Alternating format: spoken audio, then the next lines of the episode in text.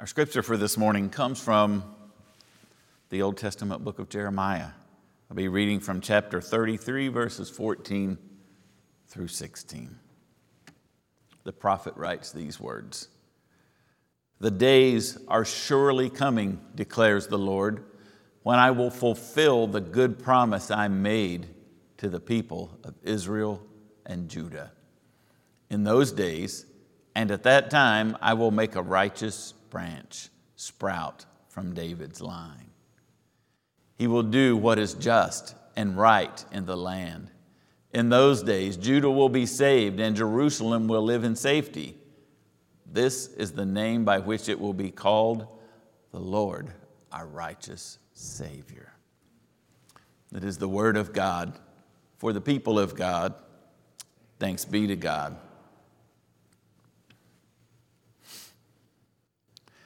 Do you hear the language used in this passage? Everything written or spoken in this section speaks of happenings to come someday, promises to be fulfilled in the future. The days are surely coming. I will fulfill the promise. I will cause a righteous branch to spring up. He shall execute justice and righteousness. All future tense, references to what will come someday. You know what I think of when I hear multiple phrases like this using lots of future tense, not only in Scripture, but in general? When I hear future tense, in my mind, it means waiting. Not my favorite thing. Do any of you like waiting? Those of you who are, who are watching from home, do any of you get excited about waiting?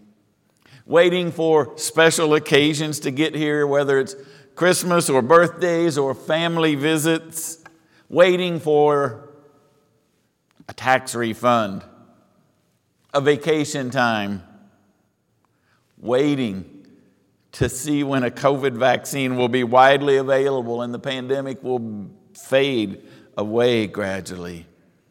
Most of us don't want to wait. We want to see or experience whatever we're waiting for. We want what we hope for, what we've been promised, and we want it now.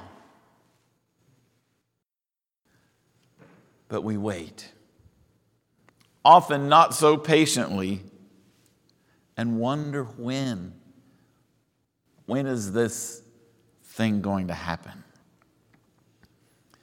The people of God in Jeremiah's day, six centuries before the birth of Christ, were waiting, hoping for the day when things would change, and wondering when. Jerusalem had been completely devastated in the Babylonian invasion.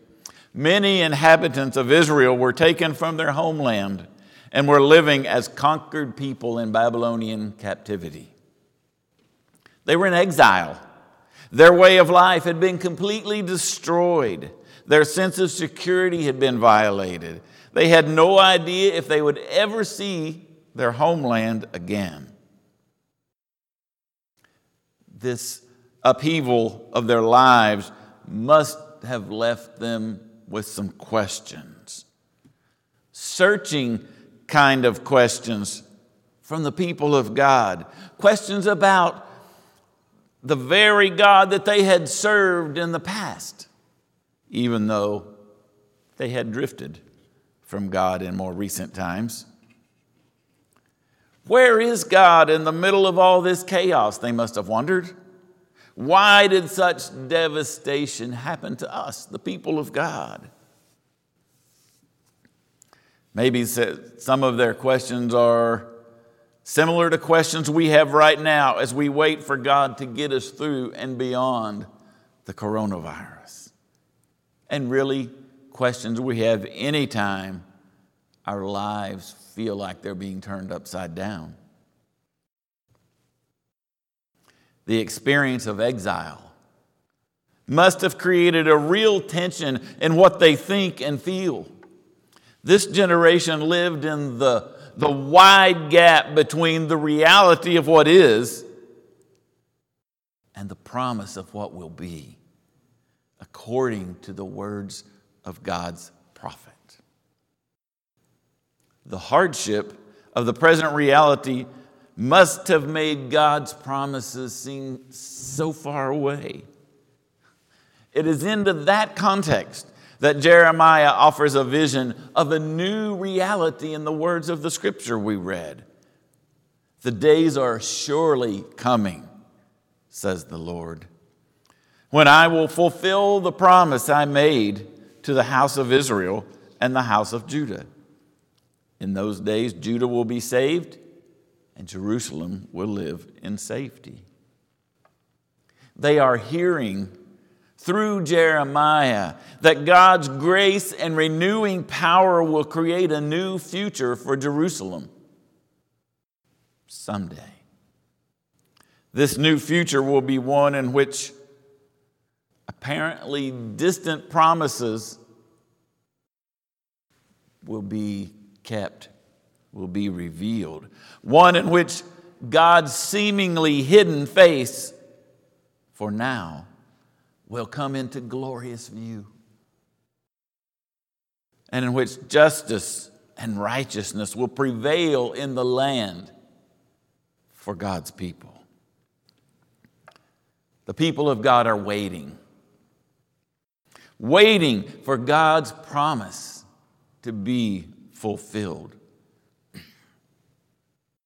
God always keeps his promise, but not always on our timetable. This often means waiting. Waiting much longer than we ever hoped to. The challenge for God's people then and now is not how do we endure the waiting, but how do we participate in what God is doing while we wait. Waiting does not necessarily mean nothing is happening, especially when our Lord is involved. To really experience what God is doing requires watchfulness or maybe we could call it waiting observantly. Like it or not, waiting is the essence of our faith. As we're reminded in 2 Peter chapter 3, we wait for what God has promised new heavens and a new earth where righteousness will be at home. We simply cannot take from the Christian faith the hope of promises fulfilled. That means we can't remove the element of waiting. But waiting for a promise to be fulfilled is not easy. Even waiting for the promises of God. Traditionally, the season of Advent is a time of waiting, being silent in the darkness as we await the coming light. But most of us don't like waiting in the stillness. Waiting and stillness are uncomfortable.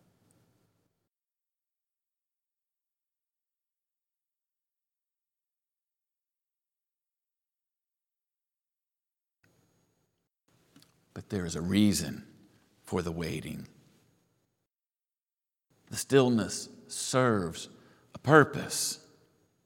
It serves to focus our hopes on the heart of our faith. Faith that God is in the process of creating for us the future promised in the words from Jeremiah.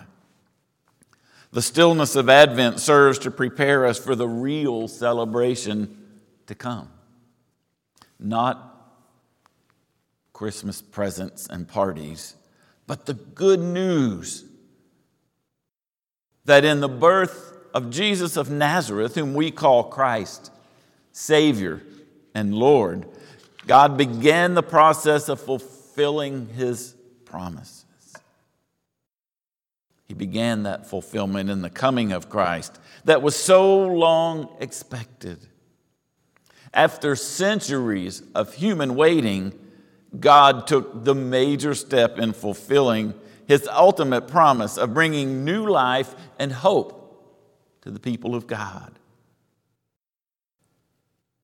And of course, as those who follow Christ today, we believe the final fulfillment of God's promise will come with the return of Christ one day.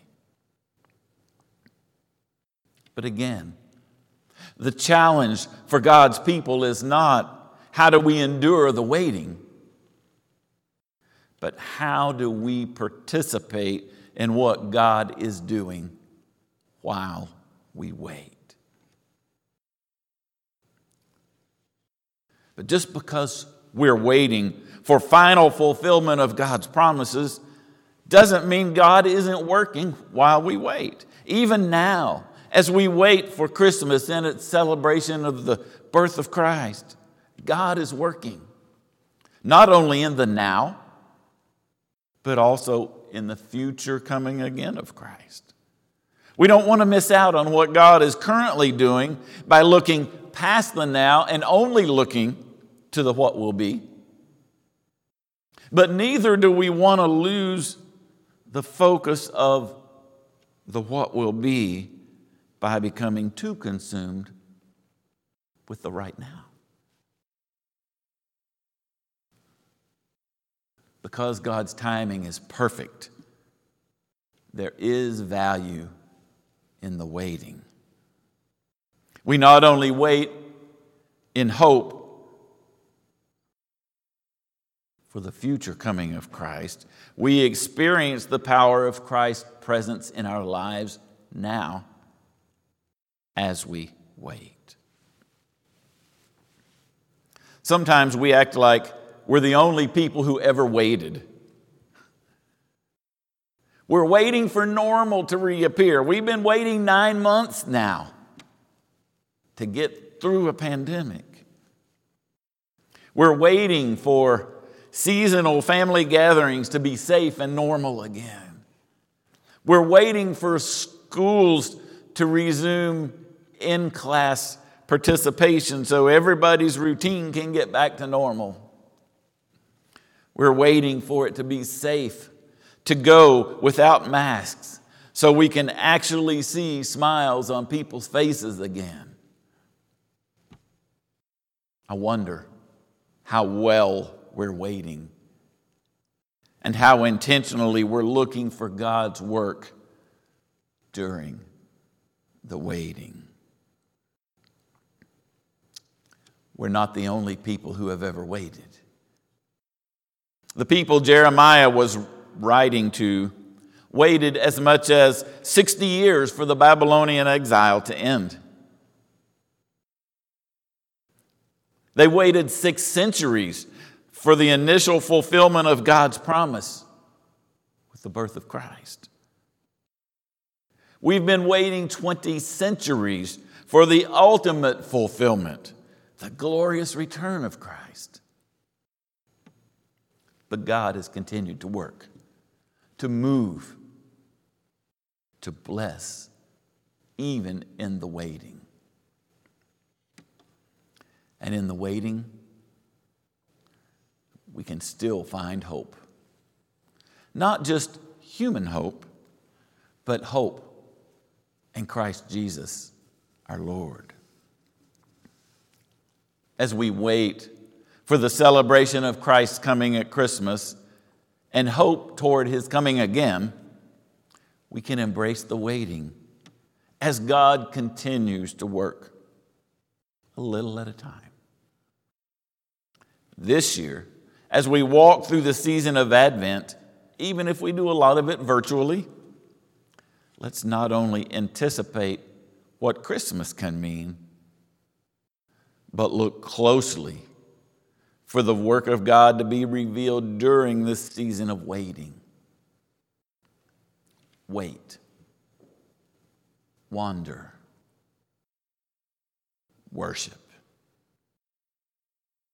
Experience the blessing of God in the waiting as we marvel at the wonder of God's presence with us. Advent reminds us of the hope we find in Christ's coming. The hope that was ushered in by the first coming of Christ, and the hope we find as we wait observantly for the coming again of Christ. But as we wait, especially this year, while we can't do a lot of the traditional things related to Advent, let's not forget to wait expectantly. Expectantly, remembering to watch for what God is doing even as we wait. We can find hope in the waiting because of the one for whom we wait is the one whose coming reminds us that God fulfills the promises of God always. Again, this year, even in a crazy year like this, we can find hope in the waiting because of the one for whom we wait Jesus, the Christ. Would you pray with me?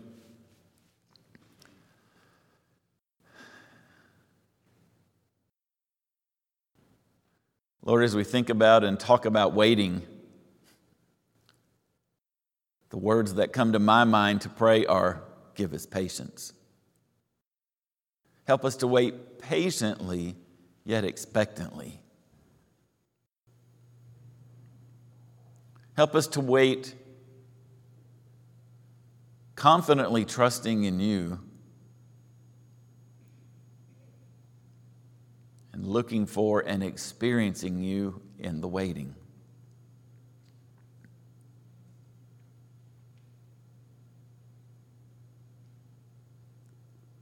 In this season where sometimes that sense of darkness and wandering and uncertainty and anxiousness for what there is to come, in this time, remind us that even in the waiting, there is hope as you continue to work in our lives and our world.